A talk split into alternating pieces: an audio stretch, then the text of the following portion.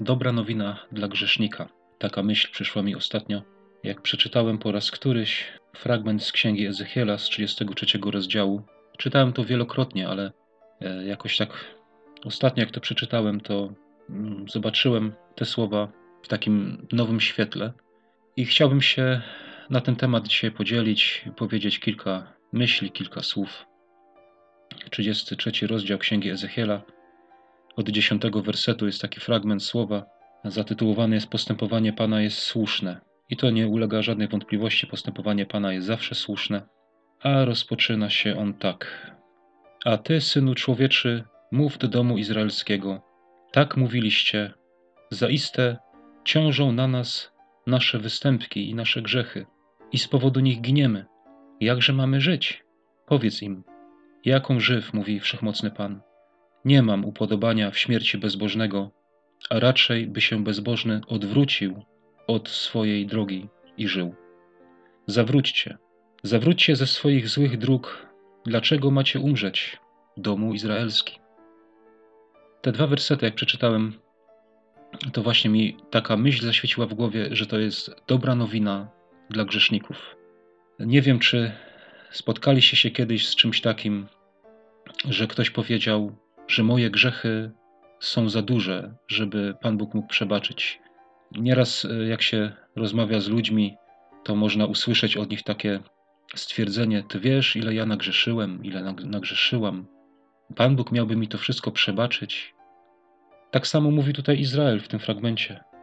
Mówią: Nasze występki i nasze grzechy ciążą na nas i z powodu nich giniemy. Jak mamy żyć? Jak, może, jak możemy wejść do życia? Skoro tyle nagrzeszyliśmy. I Pan Bóg tutaj cudownie odpowiada: Nie mam upodobania w śmierci bezbożnego. Nie chcę, żeby bezbożny umarł. Nie podoba mi się to. Nie jest to dla mnie przyjemne, tak? Ale przyjemne jest to, żeby się odwrócił od bezbożności i żył.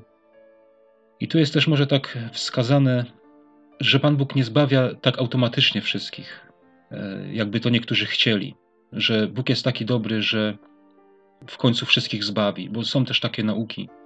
E, nie jest tak. Ten fragment nam to pokazuje. Bezbożny, żeby żył, musi się odwrócić od swoich grzechów.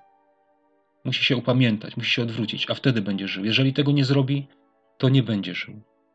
Ale wspaniałą nowiną w tym jest to, że jakkolwiek człowiek by zgrzeszył, jak bardzo w jego własnych oczach te grzechy wydawałyby się olbrzymie, to Pan Bóg mówi: Nie chcę Twojej śmierci. Nie mam upodobania w tym, żebyś umarł. Chcę, żebyś Ty się odwrócił od swoich grzechów. Chcę, żebyś żył. Chcę Ci przebaczyć. Jak to e, też, jak mówię o tym, jak myślę o tym, to jakoś tak przychodzi mi na myśl tutaj osoba Kaina, który, jak rozmawiał z Panem Bogiem po zabójstwie Abla, to on też powiedział do Pana Boga takie słowa, że zbyt wielki jest mój grzech, żeby można mi go było odpuścić. Są ludzie, którzy tak myślą. Są ludzie, którzy coś zrobią, zabiją człowieka, zrobią coś bardzo złego i też tak myślą, no zbyt wielki jest mój grzech. Nie, nie jest zbyt wielki. Dla Boga nie jest zbyt wielki. Nie jest zbyt wielki, żeby Pan Bóg go nie mógł przebaczyć. Twój styl życia może prowadzisz bardzo grzeszny, cudzołożny jakiś, no nie wiem, związany z uzależnieniami, z, no z wieloma grzechami, może z kradzieżami, z, może to jest taki twój styl życia i jak myślisz o Bogu, to, to myślisz, że z, za dużo nagrzeszyłeś w swoim życiu, żeby Pan Bóg mógł ci to przebaczyć. Nie, Pan Bóg może przebaczyć i chce, bo On nie ma upodobania w tym, żebyś umierał, żebyś ginął w tych grzechach, w których jesteś. Nie ma w tym upodobania. On chce, żebyś się nawrócił, On chce ci przebaczyć. W jednym miejscu Słowa Bożego jest e, powiedziane, że Pan Bóg ma upodobanie w przebaczaniu. To się Jemu podoba. Pan Bóg chce przebaczać, jest chętny. Te dwa wersety to była taka pierwsza część tego, tej całej takiej, można powiedzieć, takiego małego podrozdziału, zatytułowane tym właśnie postępowanie Pana jest słuszne, bo on się zaczynał od słów, a ty, synu człowieczy, mów do domu izraelskiego, i teraz od 12 wersetu zaczyna się tak samo. A ty, synu człowieczy, mów do swoich rodaków. I stąd też chciałem się podzielić kilkoma myślami. I jak czytałem to, jak przeczytałem ten fragment, to taką myślą, która też mnie tak oświeciła, to było coś, taka myśl, co się nazywa nieutracalność zbawienia. Wiele jest, można powiedzieć, też myśli na ten temat, wiele jest różnego rodzaju nauk. E, są tacy, którzy mówią, że można utracić zbawienie, są tacy, którzy mówią, że nie można utracić zbawienia. Obydwie te grupy podpierają się różnymi wersetami i taka jest prawda, bo znajdziemy w Biblii wersety i miejsca, które mówią o tym, że zbawienia utracić nie można, ale są też takie, które wskazują na to, że można. I teraz jest takie pytanie, gdzie leży prawda? A prawda jest gdzieś po środku, bo prawda jest taka, że zbawienie można utracić i nie można utracić. Ten fragment, właśnie, który teraz będę czytał i na, na temat którego może powiem parę słów, to dla mnie on jest taką, taką pigułką, tak jakby te wszystkie wersety za i przeciw zostały zebrane w całość i ten fragment to wyjaśnia. Nie wiem, czy spotkaliście się kiedyś z takim stwierdzeniem, że Biblia sama siebie tłumaczy, że Biblia sama siebie wyjaśnia. A tak dokładnie bym powiedział, to Pan Bóg wszystko wyjaśnia, bo On jest autorem Biblii, ona powstała z Jego natchnienia i to jest naprawdę cudowna księga i ja zawsze jestem pełen podziwu i pełen zachwytu, jak, jak na przykład czytam takie miejsca, jak to, które teraz będę czytał. Dlatego, że można no, zbierać pojedyncze wersety i udowadniać yy, i mieć różne tam yy, wywody na ten temat. A tu jest wszystko po prostu wyjaśnione. No tutaj Pan Bóg po prostu wyjaśnia, jak to wygląda z jego perspektywy. I czytam od dwunastego wiersza. A ty, synu człowieczy, mów do swoich rodaków. Sprawiedliwość nie uratuje sprawiedliwego, gdy popełnia występek, a bezbożność nie doprowadzi bezbożnego do upadku, gdy się odwróci od swojej bezbożności. Lecz i sprawiedliwy nie może żyć, gdy grzeszy. Gdy mówię do sprawiedliwego, na pewno będziesz żył, a on, polegając na swojej sprawiedliwości, popełni występek, wtedy nie będzie się pamiętało wszystkich jego sprawiedliwych uczynków, lecz umrze z powodu występku, który popełnił. I tu może na chwilę bym się zatrzymał, bo tutaj myślę, że jest pewien taki niedokładność tłumaczenia. Bo to, co się tutaj czyta, to wskazuje tak jakby, że sprawiedliwemu wystarczy popełnić jeden występek.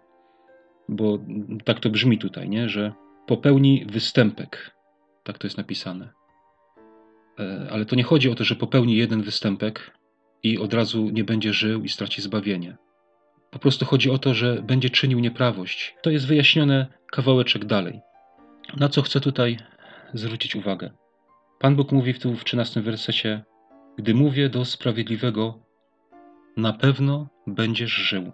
A on, polegając na swojej sprawiedliwości, zacznie grzeszyć. Tak bym to powiedział w naszym języku. Kiedy Pan Bóg mówi do nas, na pewno będziesz żył. Kiedy my się nawracamy do Niego, kiedy krew Pana Jezusa obmywa nasze grzechy, dostępujemy zbawienia i wtedy jesteśmy zbawieni, tak? I możemy powiedzieć, mamy życie wieczne, dostaliśmy życie wieczne. I to, to wtedy jest tak, jakby Pan Bóg nam powiedział, na pewno będziesz żył. Ale co dalej? Słyszałem kiedyś takie stwierdzenie, e, jakiś pastor gdzieś tam nawet to wykładał, że, że jesteś zbawiony i nawet gdybyś kogoś zabił, jesteś zbawiony.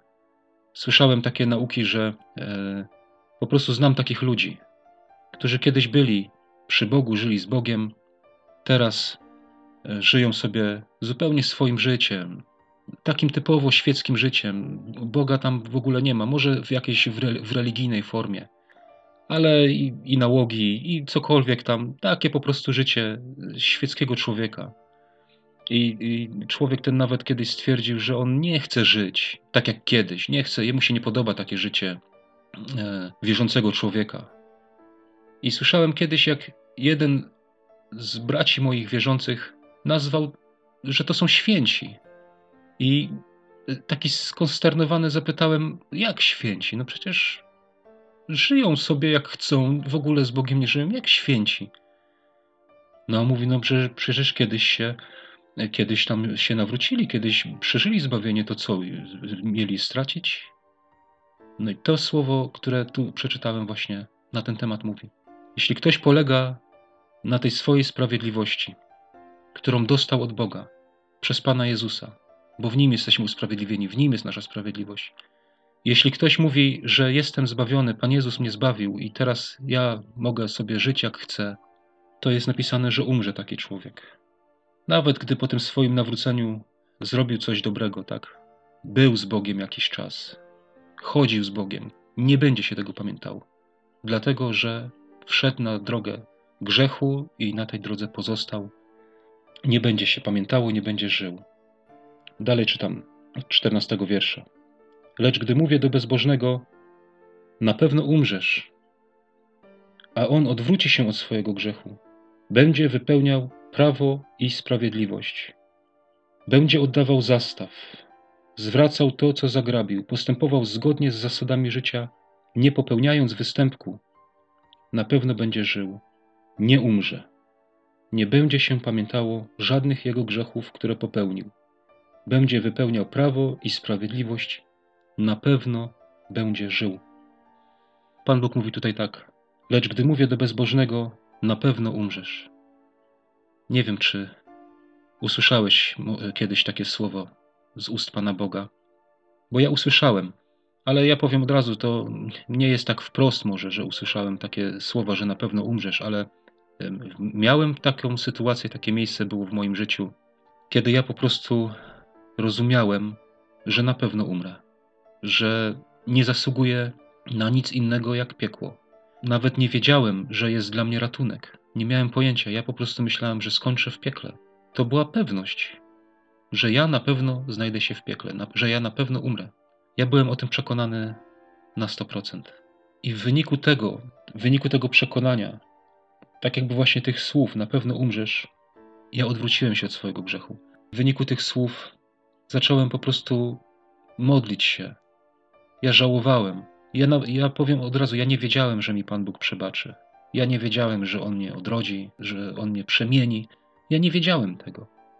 Ja po prostu tak o, wiedziałem, że moim przeznaczeniem jest piekło, że idę na pewne zatracenie. Ja myślałem, że nie ma dla mnie ratunku. I ja tylko tak mówię, Panie Boże, no przebacz mi, no co ja zrobiłem, no co ja robiłem w moim życiu, jak ja żyłem, co ja robiłem. To, taka była moja modlitwa. Nawet nie wiedziałem wtedy, że Pan Bóg ją usłyszał, że Pan Bóg mnie wysłuchał. I tak się stało. Wysłuchał mnie. I na co chcę tutaj zwrócić uwagę? Pan Bóg mnie zbawił, odwróciłem się od swojego grzechu, tak jak tu jest napisane. Zacząłem wypełniać prawo i sprawiedliwość. To nie znaczy, że nie zgrzeszyłem, dlatego że wiele grzechów popełnia się nieświadomie. Dopiero po jakimś czasie, na przykład czytając Słowo Boże, człowiek zostaje przekonany i, i Pan Bóg pokazuje, że to jest grzech. Wtedy mogę pokutować, ten grzech zostawić, nie wracać do niego, nie czynić go więcej. I dalej wypełniać prawo i sprawiedliwość, czyli no iść za tym, co Pan Bóg naucza, za Jego nauką, tak? Odrzucać wszelkie zło. I co chcę tutaj jeszcze powiedzieć, bo tutaj ten piętnasty werset mówi będzie oddawał zastaw, zwracał to, co zagrabił. No to tak, nie każdy z nas może jest jakimś grabieżcą, nie każdy z nas coś tam w starym życiu zagrabił. E, nie każdy jest wierzycielem dla kogoś, nie? bo tutaj jest mowa o zastawie, a, a wiemy, że Słowo Boże mówi o czymś takim, nie? że jak pożycza się coś komuś, to ten ktoś daje zastaw i, i Pan Bóg mówi, że ten zastaw e, temu ubogiemu oddasz przed zachodem słońca, tak? Bo na przykład on ci da w zastaw swój płaszcz, a i ty mu go musisz oddać, bo to jest jedyne jego okrycie dla tego ubogiego, który pożyczył coś od ciebie. Może nie każdy z nas jest w takiej sytuacji, że ktoś coś zostawił u niego, ale powiem może, jak to wyglądało w moim życiu. Bo ja wierzę tak, że tutaj chodzi o pewien taki owoc tego upamiętania że to nawrócenie jest szczere, że ono jest prawdziwe. Ono musi przynieść z sobą jakiś owoc. Nie? Weźmy na przykład Zacheusza. Jak Pan, jak Pan Jezus był u Zacheusza, który był celnikiem, który zdzierał z ludzi podatki, dorobił się ogromnego majątku i jak Pan Jezus był u niego w domu, jak spożyli razem wieczerze, e, to co on potem powiedział? Nie? Że że te szkody on wynagrodzi. Jeśli z kogoś coś zdar, to odda w czwórnasób tak, tym ludziom. I Pan, I Pan Jezus powiedział, że dziś zbawienie e, przyszło do tego domu. Ja powiem tak, jeśli ukradłeś coś komuś przed nawróceniem, to mu to oddaj. Jeśli upamiętałeś się, nawróciłeś, tak, to załatw tą swoją przeszłość, załatw tę, tą, tą sprawę z przeszłości. Ja powiem, jak to wyglądało u mnie. Ja nawróciłem się, jak już wspominałem to nieraz, nawróciłem się będąc w więzieniu.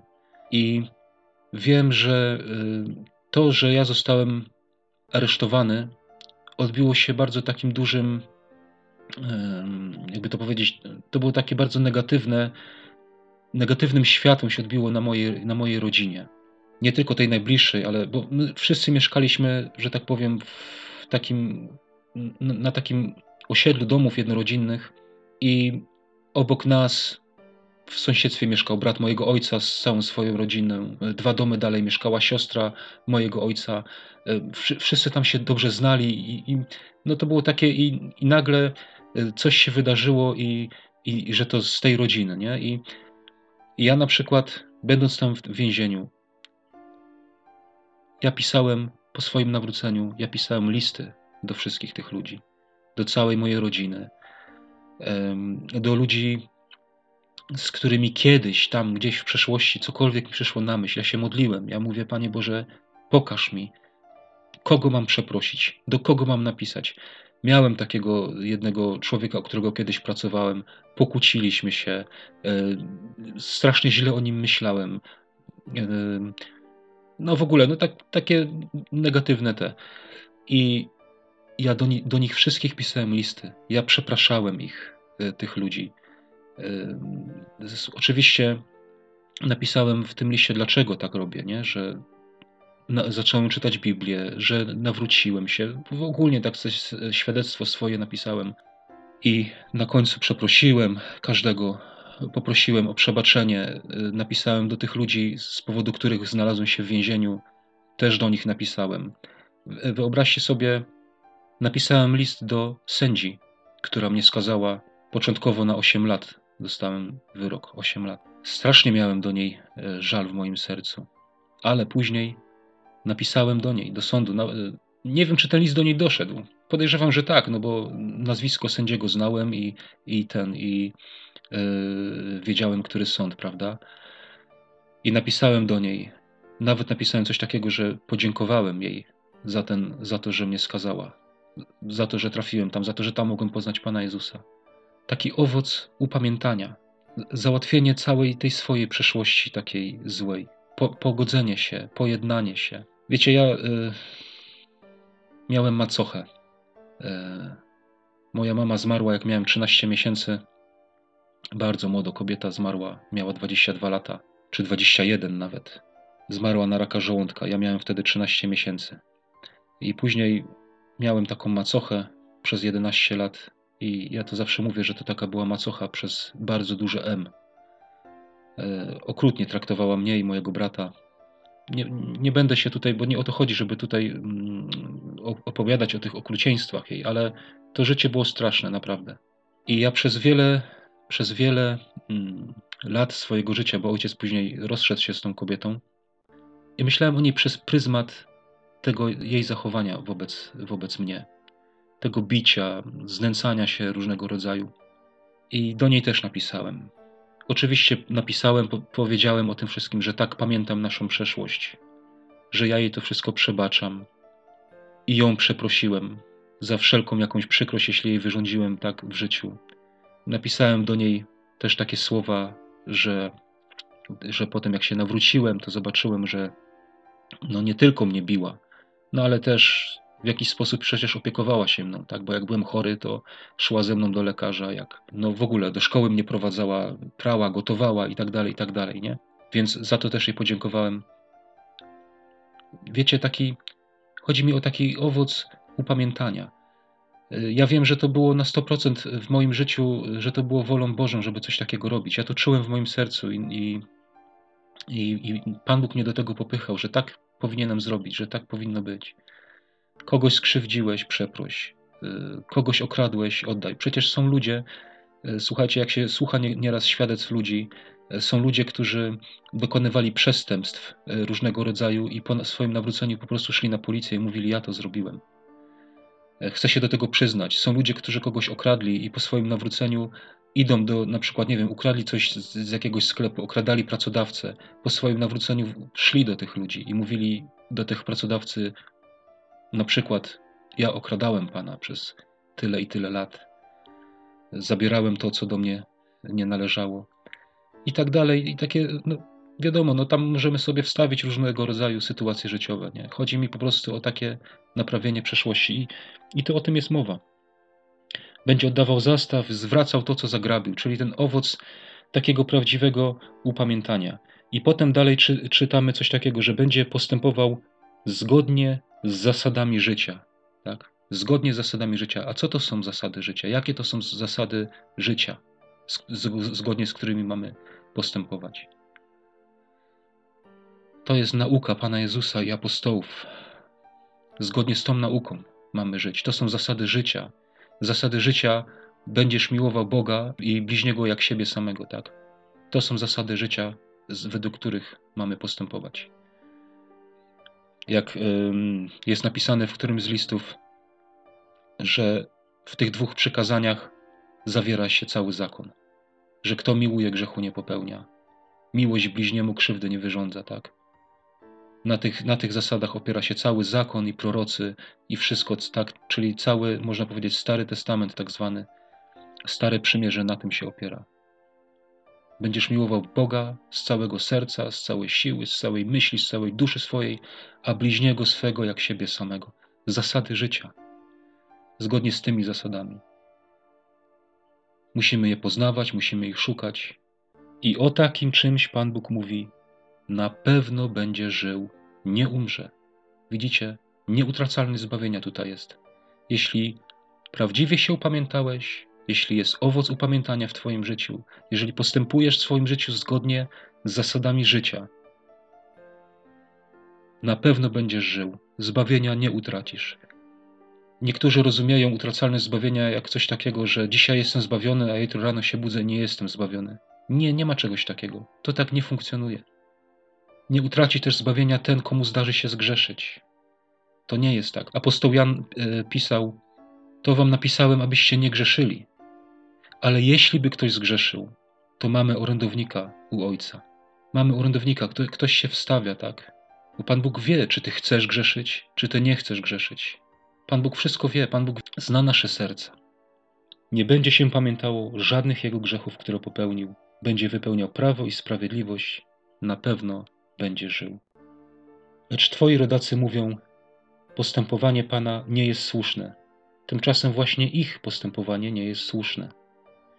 Jeżeli sprawiedliwy odwróci się od swojej sprawiedliwości i popełni występek, umrze z powodu niego.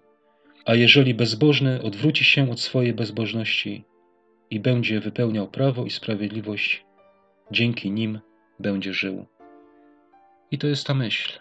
Jeżeli sprawiedliwy odwróci się od sprawiedliwości, i tu znowu jest napisane popełni występek.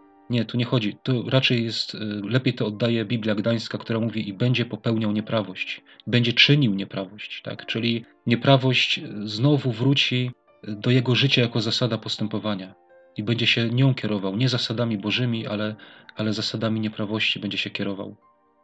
Nie będzie żył. Ktoś może powiedzieć, no jak to jest możliwe? No jest możliwe. Bo i Biblia mówi o takich przypadkach. Na przykład Piotr mówi apostoł w swoim liście o ludziach, dla których lepiej by było nie poznać drogi życia, niż poznawszy ją odwrócić się. Czyli jest, jest możliwe, tak, że człowiek pozna drogę życia, pozna Boga i odwróci się.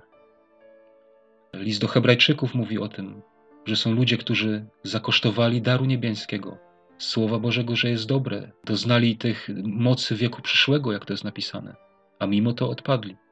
Jest to możliwe i nie możemy udawać, że tego nie ma w Słowie Bożym. No bo są takie rzeczy.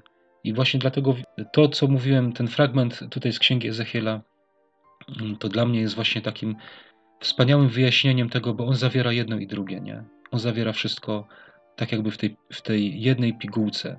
Wszystko jest tu wyjaśnione, jak Pan Bóg na to patrzy, jak to się odbywa, według jakich zasad. To tyle. Tym chciałem się podzielić. Pozdrawiam wszystkich bardzo serdecznie. Życzę wytrwałości na tej Bożej drodze, trwania w tych Bożych zasadach, zasadach, dzięki którym na pewno człowiek będzie żył. Amen.